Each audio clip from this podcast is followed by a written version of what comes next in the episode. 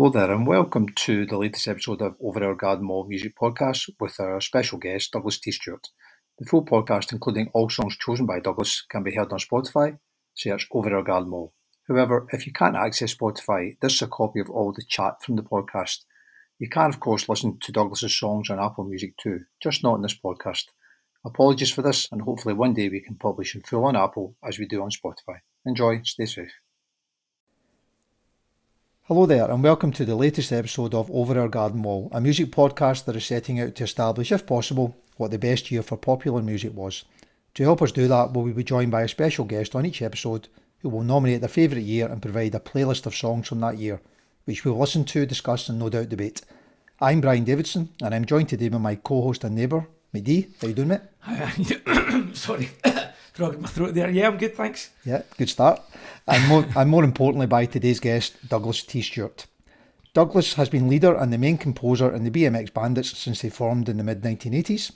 Additionally, he has co written material for the Pearlfishers and produced recordings for artists including Alex Chilton, Eugene Kelly, and Norman Blake.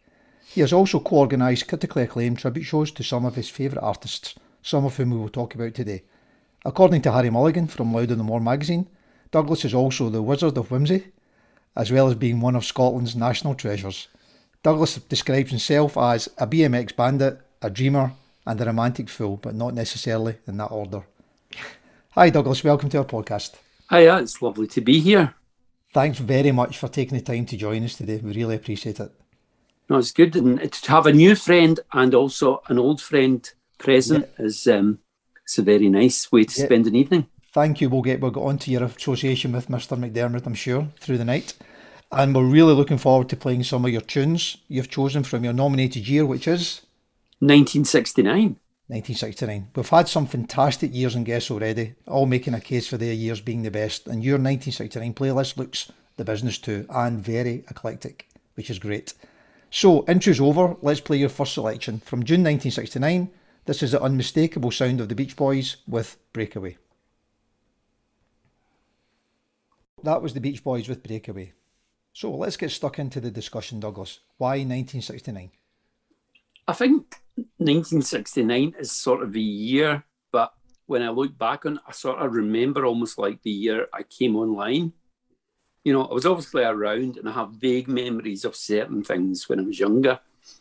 But certainly it feels like that was a year that I began to really be interested in things like pop music and I have strong memories of certain things on TV. Before that, it all feels it's a bit vague. And um, I guess one of the big things that happened in 1969 uh, for the world was the moon landing. And it's a strange thing because I've got lots of friends that are just a bit younger than me. And I've got quite a few friends that are quite a bit older. And um, my partner, Chloe, she's a bit, uh, a, good, a good bit younger than me, who always go, what? You were alive when the moon landing happened? How could that be? But um, it's one of my first TV memories. And I think part of the reason I remember it was to my dad, he felt it was like something really important and he wanted us to watch. And he never bought newspapers, but he bought a copy of the Glasgow Herald from that day, you know, and kept it aside as something to have. Yeah. And so we watched the coverage of the moon landing was on a lot when, with uh, James Burke, broadcaster, kind of really interesting, curious character and really brainy, uh, but witty as well and very sharp. I remember him with his thick horn rimmed glasses, kind of uh, doing bits of kind of commentary and giving insights. And um, yeah, so for me, it's a time where I remember actually seeing things on top of the pops. And my parents had this hits of 1969 album, which was all actually not the not the artists. It was a bit like the top of the pops albums. It was all people impersonating the original yeah. artists. But it made me very familiar with a lot of music from that time. And, you know, I love it. I, I almost find it difficult, which might seem as if I'm going against the the ethos of this picking a favorite year just musically, but for me, this is such an important year because it's a kind of represents my kind of almost awakening Yeah. As being interested in not just music, but music and culture and what was happening in the world around me rather than just that little isolated world of being a child in a nice family. Yeah, and the other guests have said the same thing. They've said that you know, ask them on a different day, and they might have picked a different year. You know, as a as a difficult, quite an emotional thing as, as well to make a decision on. Would there have been any other years maybe that would have jumped out at you as, as being one of your favourites, or was it always sixty nine? Do you think? I think sixty nine was the one that pulled me the most. I mean, I've right. got favourite records, but obviously you're going, man, I almost wish it could be that, so I could mention that record, but it doesn't quite fit. But this year, it just feels. um there's enough of a reason that it sets this year apart because it's almost like my year one. As I say, obviously I was hearing some records. Obviously I was sitting in front of the TV watching whatever before then. But yeah, this is a year I really think back. And I can actually, maybe I've slightly altered them as the years go by, but I almost feel like I can feel almost the emotions of some of the stuff and how mm. I reacted to it the Beach Boys, you know, Brian Wilson ended up being one of my greatest musical heroes and greatest influences. And I remember hearing Breakaway. Breakaway is one of those records that the Beach Boys had in America. It almost meant nothing. But in Britain, they were still big news. Mm. And that record, you know, meant a lot. It's a kind of interesting thing because I think it's the only song that Brian wrote with his dad, Murray Wilson. Murray Wilson sort of almost, you know, seen as or portrayed as this kind of monstrous kind of figure. And the one thing that um, would make him turn from a monster into a quite angelic thing was the power of music mm-hmm. and uh, the family singing. Did He, and so it's kind of interesting that Brian wrote Breakaway with his dad. Did he write it under a pseudonym or something? Yeah, he wrote it under the name Reggie Dunbar.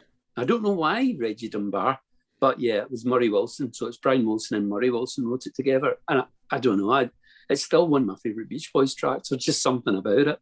I did pick up a little quote from Brian Wilson. I know he's he's, he's got many quotes, hasn't he, over the years? Um, but he did say when someone asked the question about why did your dad write it under a pseudonym, he said, "I don't know. He was nutty. He was crazy. he didn't want anyone to know he wrote he wrote a song with me."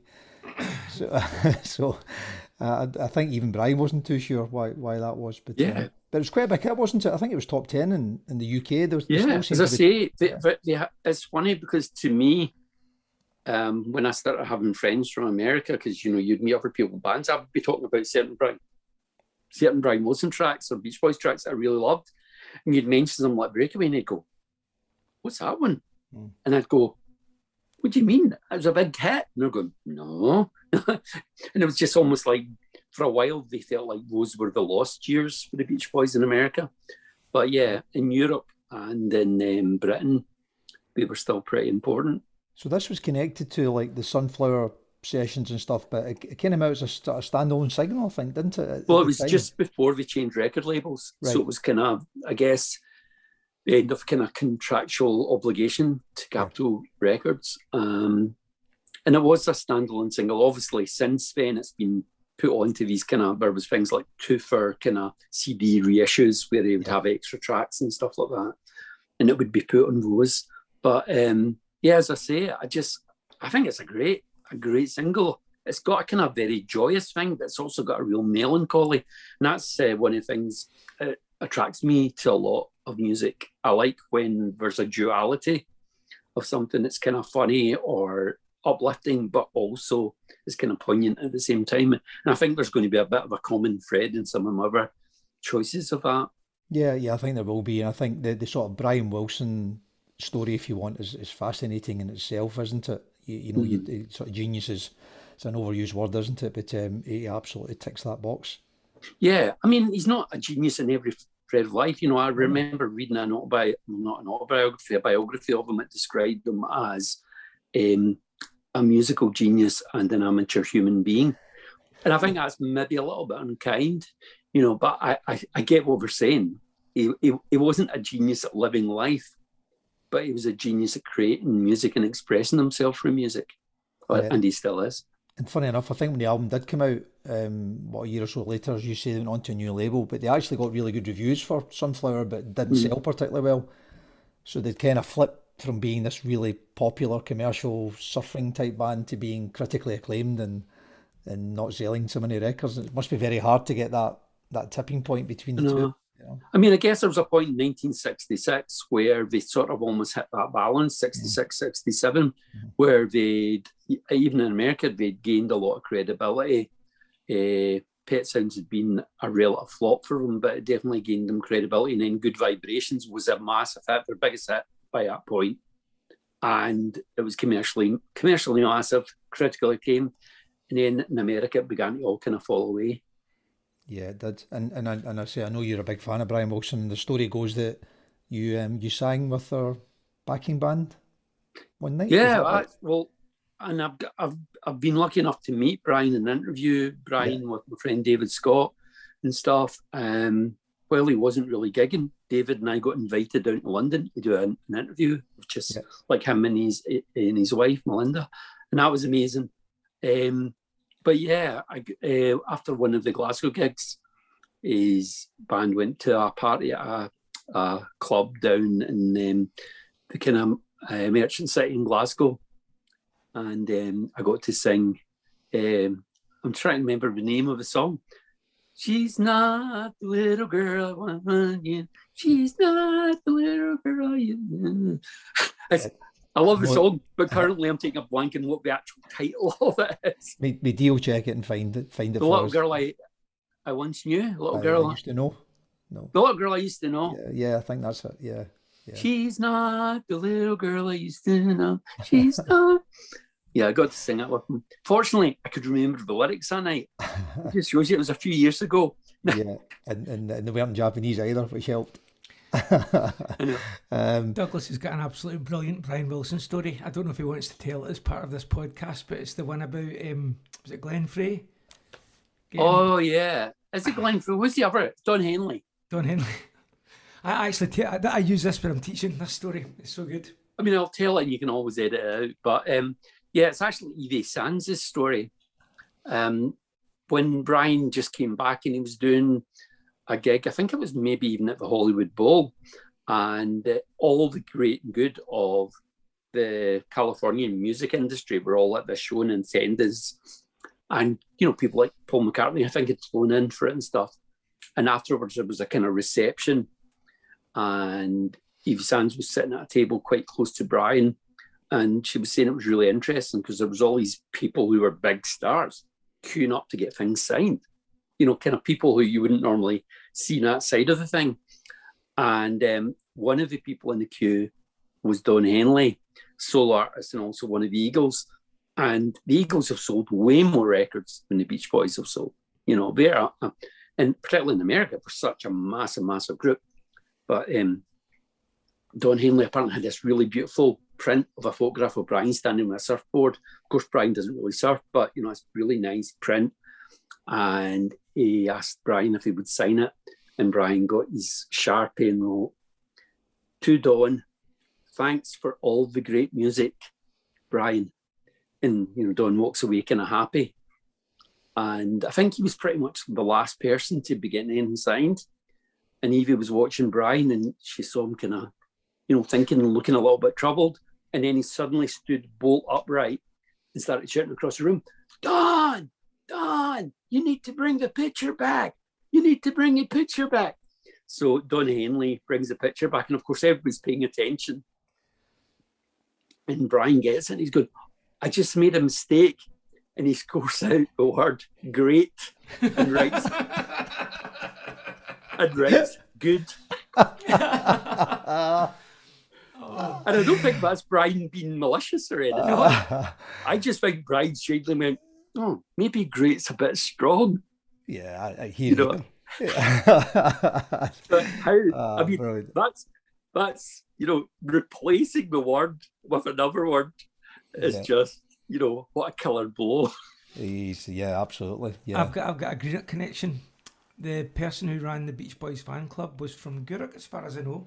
And I just checked this with my mate Kenny, and I, I just asked him, "Has Brian Wilson been in Greenock or Gourock?" And apparently he had a fish tea up in Butte Street when the rest of the band were playing golf at Loch Lomond before or after a Glasgow gig. So I don't know when when it actually was, but Brian Wilson has been in this wee town. Yeah, he, he would Wow. know Mason Greenock, to be fair. Yeah. I, I don't think, because it's it's full of characters. It absolutely is. And you also, you did um you, you did a sort of compilation tribute album, didn't you, with, uh, was it, I think Douglas McIntyre produced that with you? No, it was um, David Scott. It was David, was it? myself. Um, Douglas is on it with the Secret Ah, right. Okay. Okay. Um, that was Caroline Now. Is that is that right? Yeah, and there's a few tracks in it that we didn't produce, like Douglas's track and a track by the High Llamas and things, where you know it was more just the bands were asked to contribute. But quite a lot of the artists, people like um, Evie Sands and um, with the songwriter Chip Taylor, they did a track and we produced that. We produced people like Jad Fair and Eugene Kelly, Norman Blake, Alex Chilton, um, all doing uh, Brian Wilson or well, actually, there's a couple of Dennis Wilson covers on it as well. So it was a, it was very much uh, meant to be a tribute, not just to Brian, but to Brian and the Beach Boys. So yeah, there's a couple of Den- Dennis songs in there as well. And I know I know you can still stream it. Is it available to get? Is it a, is there hard copies available or? Um, as far as I know, Marina Yeah. probably Marina Vallejo brought it out. In fact, um, Douglas's band uh, made the controversial move of doing a cover version of a Mike Love song.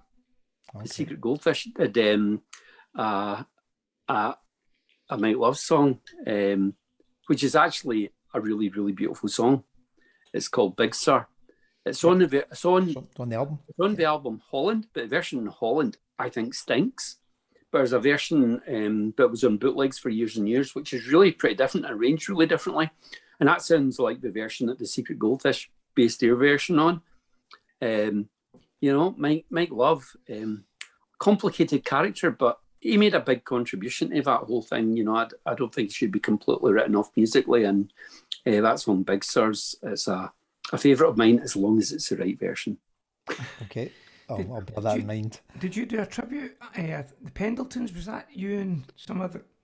Yeah, we did. We did a couple of. In fact, we done a few nights of um, uh, tribute kind of gig to Brian Wilson again before he was touring live, and that's how David Scott and I got invited down to interview him. We got to film the interview uh, to play at the concert, and as I say, you know, the, the notion of meeting Brian Wilson at that time just seemed almost unbelievable because he wasn't out playing live or anything like that. He was in town uh, to help promote the record that the Beach Boys and Status Quo made together, Mhm. which you know wasn't once wasn't musically a brilliant thing for me, but um, I was very grateful he was there.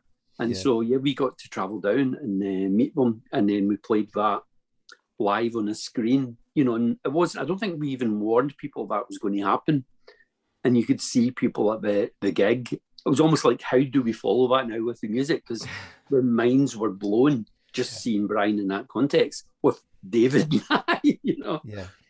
Uh, so that was an incredible thing. And, and am I right in reading somewhere that I think you've got a Beach Boys record in your top 10 albums of all time? I think one of your Well, two. I'd probably I would say two of them would be in there. right. I would have uh, Pet Sounds in there, which is probably not that surprising for people. But the one I'd probably have actually higher up is an album called Beach Boys Love You from Yeah. 1977. Uh, that was the album that I was kind of wishing in a way I'd went for that year. Um, which Brian Wilson told me twice, including that time David Scott and I went down, unprompted by us, but that was his favourite Beach Boys album. You know, So um, it's so different try- as well, isn't it, to the, Yeah. the sort of normal Beach Boys sound that you would have? it's kind of synthy and pretty kind of naive sounding. Musically, the thing is, if you try and play the songs, they're Yeah. like typical Brian Wilson songs, as in to actually work out the chords and things, they're incredibly complex, but they sound quite childlike and um, quite innocent. And uh, yeah, that's my favourite Beach Boys album. Uh, Alex Chilton's favourite Beach Boys album as well. He could play every song on Beach Boys Love You and knew all the words for all the songs. Um, he could play them all on guitar. Um, and when we did the Caroline No album, he picked now, okay, sorry, the Caroline Now album, he picked um, a track from Love You to cover on that because uh, he loved that album so much. It's definitely it's one of those albums that kind of splits the vote, but those Yeah. who do love it really love it. Love it. Yeah. Well, again, I'm sure that when the guys see the podcast, that'll be another one they'll go and tune into because it doesn't get that much um, airplay, does it really, compared Mm-hmm. to the other stuff? So Well, there you are. A whole bunch of stuff to do with the Beach Boys there, and, and back to the song originally. Great way to start the, the podcast as well. Fantastic song um, from 1969.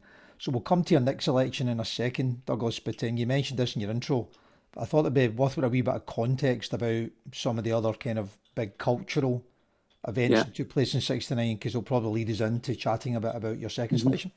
So these these are all things I've picked up that happened in the first six months of '69. They're, they're not musical; they're just um, they're related to the year, but they're all sort of fairly important themselves.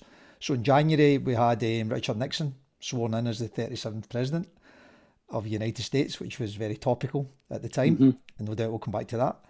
Uh, the Boeing 747 flew for the first time from Washington, and the also Concorde test flight happened in the February as well. So sort of fairly big, you know, events mm-hmm. making the world a, a, sort of smaller place or a bigger place, I guess. Yeah. Uh, you had James Earl Ray pleading guilty to assassinating Martin Luther King, which of course he subsequently retracted. Uh, that was in February. Uh, the Godfather was published by Mario Puzo in February. Mm-hmm. Uh, British troops arrived in Northern Ireland to reinforce the RUC. That was in March. Um, Franco closed the Gibraltar Spain border in June and didn't open it again until 1982. So again, sort of pretty pretty big message. Uh, July the eighth, the Vietnam War, the very first U.S. troops withdrawals are made. So that was the first sort of step back from mm-hmm. everything that began on in the sixties. Obviously through the, so these you know they're kind of these aren't little passing things, are they? They're they're really you know any one of those things is a whole discussion. They're and it's all happening in the sort of five or six months of, of the of the first part of 1969. Yeah, I mean, obviously a lot of that stuff I wasn't aware, and it's amazing.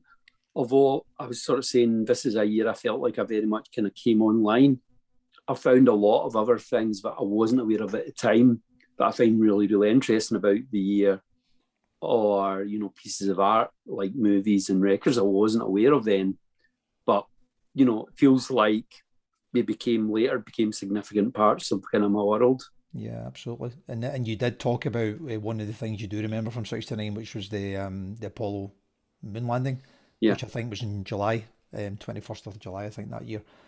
Um, and I, am also old enough to remember it. Just uh, not really remember the detail, but I remember what a big thing it was at the time, and um, it's kind of etched in my memory. But you've taken that and you've connected it to your next election, which I thought was really interesting. So tell us um, about your next election then. Yeah, well, during the kind of broadcasts of uh, the moon landing, I mean, television used to be a bit more flexible back then anyway, but I think it was this sort of thing like um, they never 100% knew when things were going to be happening, that they would have to cut in things. And one of the main things I remember being shown between kind of moon landing stuff was um, The Adventures of Robinson Crusoe, which was um, a European TV series which had been dubbed into English.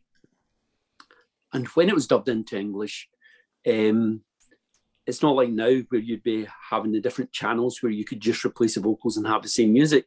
You just had to strip it of the soundtrack completely. And they had to write a new audio soundtrack of music to go along with the new dialogue. Um, and I always assumed this would have just been the theme tune around the world. And the theme tune and the score for the Adventures of Robinson Crusoe is the first time that um, you know my mum used to always say the thing with Duglas is he thinks too much, uh, and um, I remember even though I was like about five, feeling that this music really made me kind of feel sad. And I didn't really understand why, but I liked the feeling. And it's not that I like feeling sad, but I remember going, it kind of makes me feel sad, but it's beautiful. And I really believe, and I think if people think about a lot of music that they know I like or music I'm talking about in this show, I feel that so much that I love in music, you can hear in this track. You can hear uh, Brian Wilson, kind of Pet Soundsy kind of stuff going on in it. You can hear Serge Gainsbourg and Ennio Morricone type things. For so much that I love in music that's contained in this track, I really see it as being a kind of re- really seminal thing. And there's a bunch of people, you know, kind of, I guess, kind of creative people or people who I know are big fans of music. I think it's got a similar place for them. I remember, like, you know, uh, talking to Jarvis Cocker about it at length because he'd used the one of the themes from this series in his program about outsider art, and he was sort of saying the same, you know. And later on, it was repeated during quite a lot of the summer holidays. Mm. And my main thing that I liked much more than the actual action that was happening was the music. It was almost like I didn't have a record then. So it was like, well, I need, I need to watch the program every day so I can hear this music. Not mm. just the main theme, but the incidental music. And was it all written by the same guy? Yeah, well, uh, Robert Mellin Robert was Mellin, kind of yeah. credit credited writer. Um, and as I say, I years later I heard some of the actual original score for in Europe, and it was all like you know much more you know, and and not this kind of inventive, slightly jazz fused kind of uh, strange melancholic kind of music. It was yeah. much more um, yeah ordinary. But I, I think this music's extraordinary, you know. Yeah. Um, and it's still, you know, it never grows tired. Every time I listen to it, I'm like transported to, you know, my own little beautiful desert island. Yeah. And it, it ran for, I was reading that it was actually still going on in the early 80s. They were still showing the episodes on, on repeats because BBC still had the license for it until that point. Um, and I, I do remember watching it through the seventies as well, and, and it never seemed to age. I was all it was it was so I think it was just so different to everything else that was on. Um, yeah, I think one of the things, but it did make it seem sort of it didn't. I feel if it had had that other soundtrack, it probably would have seemed a bit dated because right. that soundtrack had a quite dated kind of thing about it. But this did feel kind of a bit like I guess some of the music you were getting from the BBC. Um, I forgot what it's called. The BBC Workshop kind of sound workshop. Yeah. What were it called? Was that not the? Uh, I, I used to get Doctor Who sound effects albums, and it was like the Science Workshop or something. Radiophonic Workshop. Radiophonic Workshop. Yes, I've got a Radiophonic Workshop and a big box over there, which is out of shot. Um, but I didn't want to rush off. you know, and as I say, these it's a bizarre thing how yeah. it's good to do these kind of things because these things do things that you think you could never possibly forget the name of radiophonic workshop because it's something that's really important to you. And then one day you find out, I can't remember what it's called. That's that's old age amongst many other yeah. things. I think, um, Duglas, we've all got that. It's, it's in, in, there, somewhere. I can't yeah. always access it. Well, I, I think also you because it is connected to your memory of the, the moon landing stuff. It very much kind of time and date stamps it, doesn't it, for you? Mm. So hmm. you know that that will never be forgotten because it's not just a kind of passing TV series that, that you quite liked or a song you quite liked. Yeah. It's, it's and it was reinforced. It was reinforced because I, like you, I watched probably a number of summer holidays. Yeah, you absolutely. know, when I was going to school, and then I eventually got a single, the theme, and then I eventually got a CD which had the whole soundtrack. Yeah. You know, so it's been reinforced, so I'm not likely to forget it. I did see a little quote from a guy called Glenn Mitchell, who was a, a radio commentator at the time for the BBC, and he said the theme tune with its rumbling introductory notes suggesting the rolling waves of the on-screen title sequence remains distinctive as does the full incidental score, comprising numerous cues that in each case represent some part of Crusoe's existence. There's also just something about also there's a kind of interesting juxtaposition with that with Moonland and stuff, because in a way, that's like you know in the days of Robinson Crusoe, people be away exploring new worlds on sailing ships and kind of getting lost there and being yeah. uh, sort of marooned. And there was a sort of feeling about that was the moon was almost like a new distant island yeah. you know and these people when they were on the moon were separated from home and would they actually get back? Do you think the bbc thought of that at the time? I don't know but you know it's something that it's something that's occurred to me particularly as i got older more yeah. and more you just that kind of the notion. Yeah absolutely. Well it's, it's a lovely song so um so we'll, we'll give it a play so, uh, from uh, written by Robert Mellin, this is the theme tune from the Adventures of Robinson Crusoe. I have to say, I, when I listen to this today, I've got no memory of Robinson Crusoe from being a, a kid. You're a but you're a puppy, aren't you? Yeah. But you not not remember it from the seventies or the no. no. genuinely was. It was kind of omnipresent. I think Duglas wasn't it? See, I can imagine McD be out doing the things like boys would often do, like going out and climbing trees and you know getting getting used to go into every day and just run about the golf course and climb trees and. Aye, you're, you're right. getting into scrapes with pals and playing football. Well, I would be Oh, no, staying no, no. home. No football, know- I don't think. No, that was me with the football. I think, um, or chasing Well, the I'd be- girls or, or whatever. So I'd be staying home just watching like as Why much don't you? TV as I possibly could. You know, one boys the one I coming always home remember- Douglas coming out, and my big sister would go, "No, he's too busy watching television and one- drawing pictures." But the you one I know, remember she'd as go a out kid- and play football. The one I remember as a kid was uh, the flashing blade. Do you remember? You Oh, yeah. got to fight Zorro, for what yeah. you want.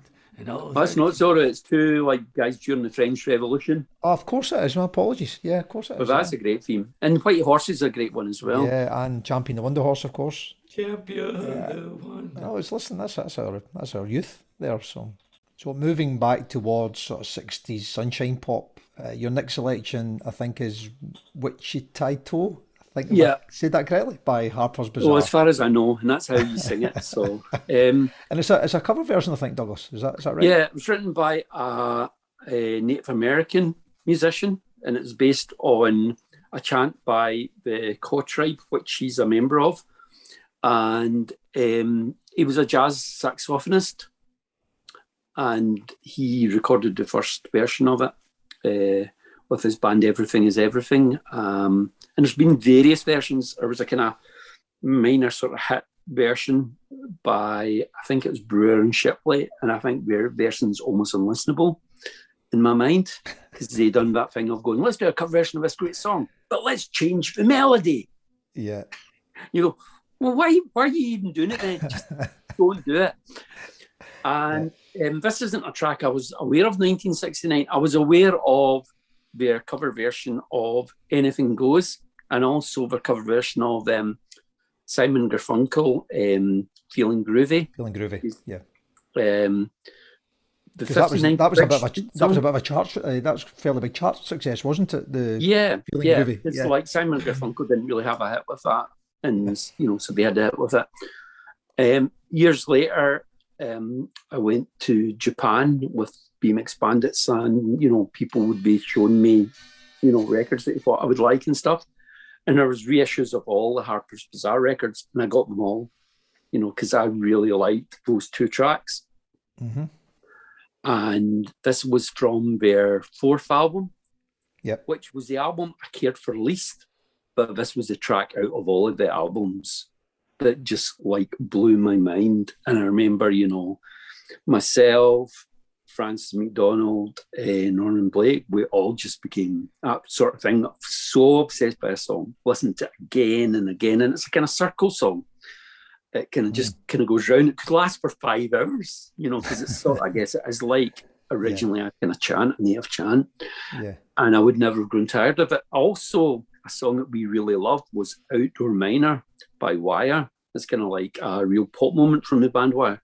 Ah, and um, I remember playing this record to Alan McGee, and Alan McGee was like, "It sounds like Wire. It sounds like Outdoor Miner." And that almost hadn't occurred to us. And then when he said that, we're like, "Wow, I wonder if Wire were fans of this." Um, and I totally could hear that.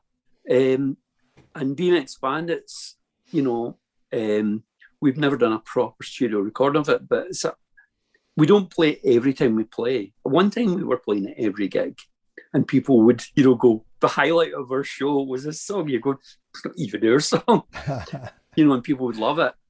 But the Harpers Bizarre version was the version, you know, and I've heard lots of versions of this song. I mean, there's lots out there. And this is the version that still kind of kills me the most. You Is know? there a, is there a version from a couple of the guys in the Bonzo Dog Band?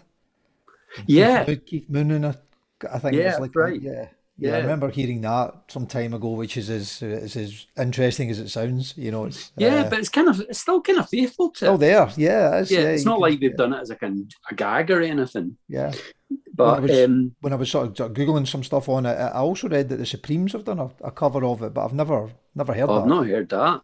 Wow. Yeah, unreleased, um, or certainly unreleased at the time. So I don't know. Maybe it's come out later. I don't know, but um, I'd like to hear Yeah. that for sure. I, I, I Yeah. mean, I would love to hear it. Yeah. you go and do Um, some some checking on that. Um, but it's just one of those songs. I just and it's funny because you know, um, uh, there are some English lyrics in it, but really, yeah. I guess it's not really about the lyrics. It's just something about it, it transcends that. And music, I do. It's funny because so much of this kind of soft pop music is so massive in, you know, in Japan, and a lot of the kids who really love that music are older people who love that music. They don't necessarily even understand the lyrics. So, you know, music is this amazing international language. Yeah. So, this song that came out of a Native American chant, you know, touches me as much as any piece of music I've ever heard. You know, I come from such a different world. M- my kind of experience um, of the world around me is probably so different in so many ways, but fundamental things, you know, that connect us all as kind of human beings. And there's certain things I think uh, talk to so many of us, no matter where we come from, and music's one of them.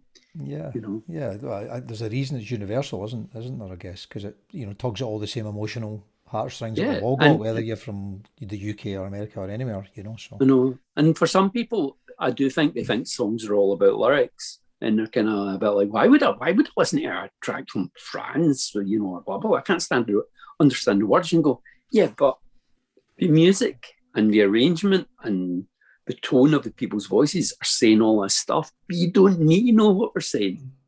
In fact, sometimes it's maybe better because you don't have the baggage Yeah.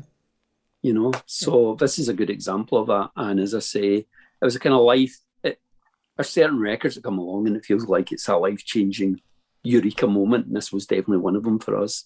Yeah, absolutely. And the band themselves, I don't know if you know this, they were kind of newsworthy as well in '69. Do you remember the story about them, uh, their plane getting hijacked? So they um, they were on a on a flight, uh, first of October. Uh, get this right now. So coming, returning to San Francisco after playing in Pasadena, the flight was hijacked, right? So all the passengers were safely released in Denver. However, the plane and its crew continued on to Rome, Italy, where the hijacker was apprehended. The incident covered 6,900 miles, the longest distance ever covered in an airplane hijacking incident.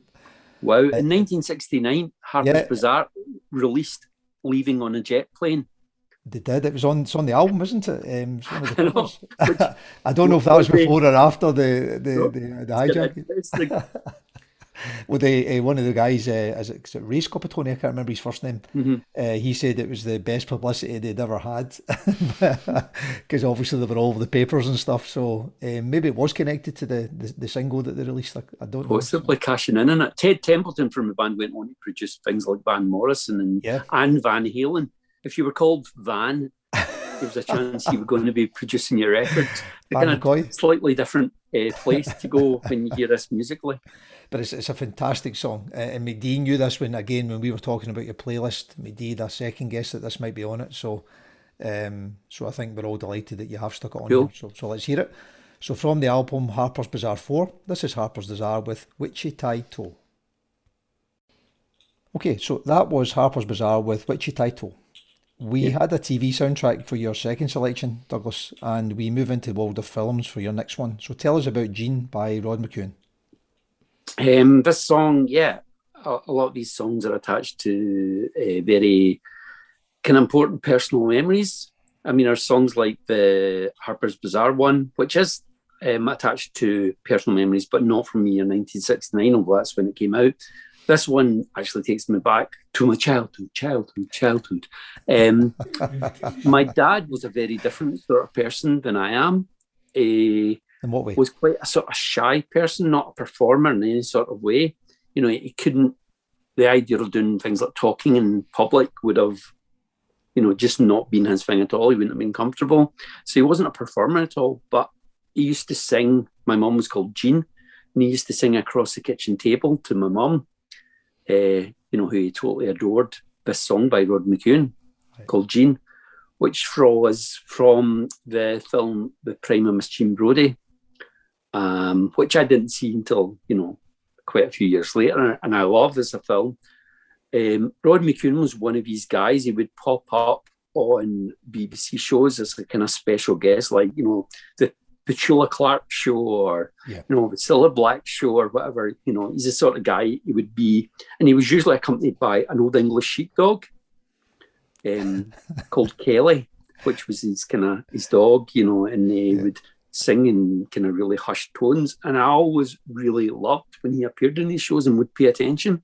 He seemed to kind of, you know, these sort of things when you're a lot younger, they just sort of wash over you. But somebody will come on for some reason that just stands out and you don't even really know why. It might have been because he'd his big dog and he'd be wearing his kind of big jumper and he'd be sitting on the floor, like not kind of standing up, kind of, you know, yeah. and singing this song, you know, or singing some other song. You know, he was the first guy to write a whole album for Frank Sinatra um, called A Man Alone. Yeah. And about half the album's poetry. You know, you're commissioned for a guy that's kind of considered to be the greatest pop or popular singer of the of the day and you present an album as half poetry, you go, well, that's pretty bold, it's pretty far out. Yeah. Um, and I've always loved Rod McKuen. He's probably the artist that I've covered most when I play live shows. You know, a whole bunch of his songs but I've sung at shows. Um, and when I do solo shows, sometimes there's even going to be a couple of Rod McKuen songs. It's just yeah. kind of personal fave. He's one of these guys who made hundreds of albums. They're not all great. And he's got you a kind of, he's got a Jacques Brel association as well, hasn't he? Yeah, I know it's funny because some people actually kind of put the Jacques Brel thing down a wee bit. He wrote the lyrics for Seasons in the Sun, and he wrote the lyrics for If You Go Away. And um, some people I feel think that his lyrics aren't dark enough compared to the original Brel lyrics. But actually, if you listen to his lyric, you, if you listen to his recording of Seasons in the Sun compared to Terry Jacks, the lyrics actually a lot darker and the intent of the song's a lot darker. But he also uh, wrote with Jacques Brel. Jacques Brel really respected him. There's a couple of songs where Rod McKuen wrote the music and wrote the original English song, but Jacques Brel translated into French. It wasn't just, you know, a one-way street. Right. Um, but yeah, this song, as I say, it's you know a really precious kind of memory. I mean, and you know, in the intro, you were saying about me branding myself hopeless romantic, and um, it's a quite dangerous thing. And my sister and I have discussed this. It was always like my parents had such an amazing love affair, and you know, right up to the end, would still be walking hand in hand. Never heard them have an argument. And I used to assume they just protected us from that. But I remember leaving the hospital when my dad died, and my mum went, "We never had an argument," and you're like, you know, and so I think both my sister and I going, as a kid or even as a young adult, you think that that's an achievable thing. Yeah. And obviously for some people it is. But you know, it's almost like then you kind of go, why? Why am I not able to do this thing that my parents found, yeah. you know, so easy? Why is that not, you know, and you just kind of go, because they just had a special thing. And of course, you know, my mom and dad both now gone.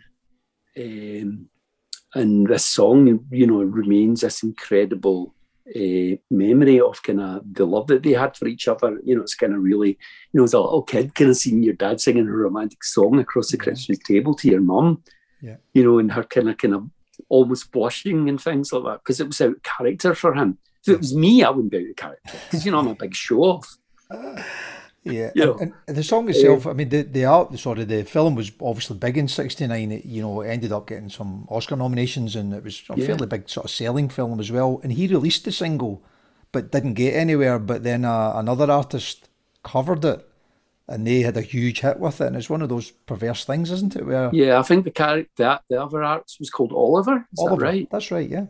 And it's when you listen to it, it's it kind of copies this version, but it's not as good. No, it's not as good. it's no, I would, I would agree with that. I absolutely would. And, I, and I'll do. I'll tell you something to cheer you up because it was a big hit, but um, the Oliver version, but it didn't get to number one in America. It only got to number two, and the song that kept it off number one was "Sugar Sugar." Which yeah. I know you're going to touch on later on. Yes, so there's okay. a little bit of kind of you know serendipity in there or, or whatever, um, which was good. And also the the score itself, uh, the song got nominated uh, for an Oscar the following year, mm-hmm. um, in the sort of the best original song from a from a film. Um, it didn't manage to win. Can you can you have a guess what won the? Yeah, best song that year?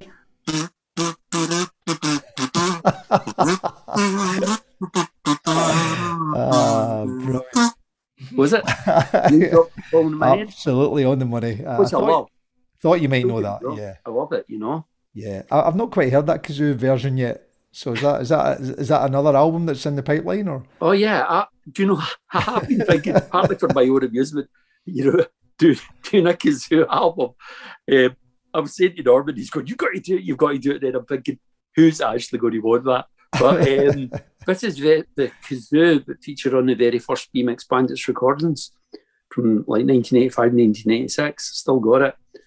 And I've still got it as well, you know. Of course, well, you, you, can tell. I, I won't edit that, that out. That's um, that's that's there forever. Duglas. But I love Burt Bacharach. You know, Burt Bacharach. There's no Bacharach choices in my list, but that's kind of odd because he is he's another you know massive favourite of mine, big inspiration. But if you're going to lose to someone, then losing to Burt Bacharach's not not too bad, is it? To be know, fair, but I flipped it round because tonight Rod, Rod McKuen's getting to shine and Burt's not. He's the winner. He's the winner, absolutely. Well, we'll hear it then, because um, it's yeah. uh, it's fantastic tune. So, from the soundtrack of The Prime of Jean Brodie, this is Rod McKuen with Jean. Hello there, in our conversation about Rod McKuen, song Jean, and The Prime of Miss Jean Brodie takes us to the end of part one of our music podcast with Duglas T. Stewart discussing the music and the stories from 1969. Hope you've enjoyed that, and part two will be along very soon. Stay safe.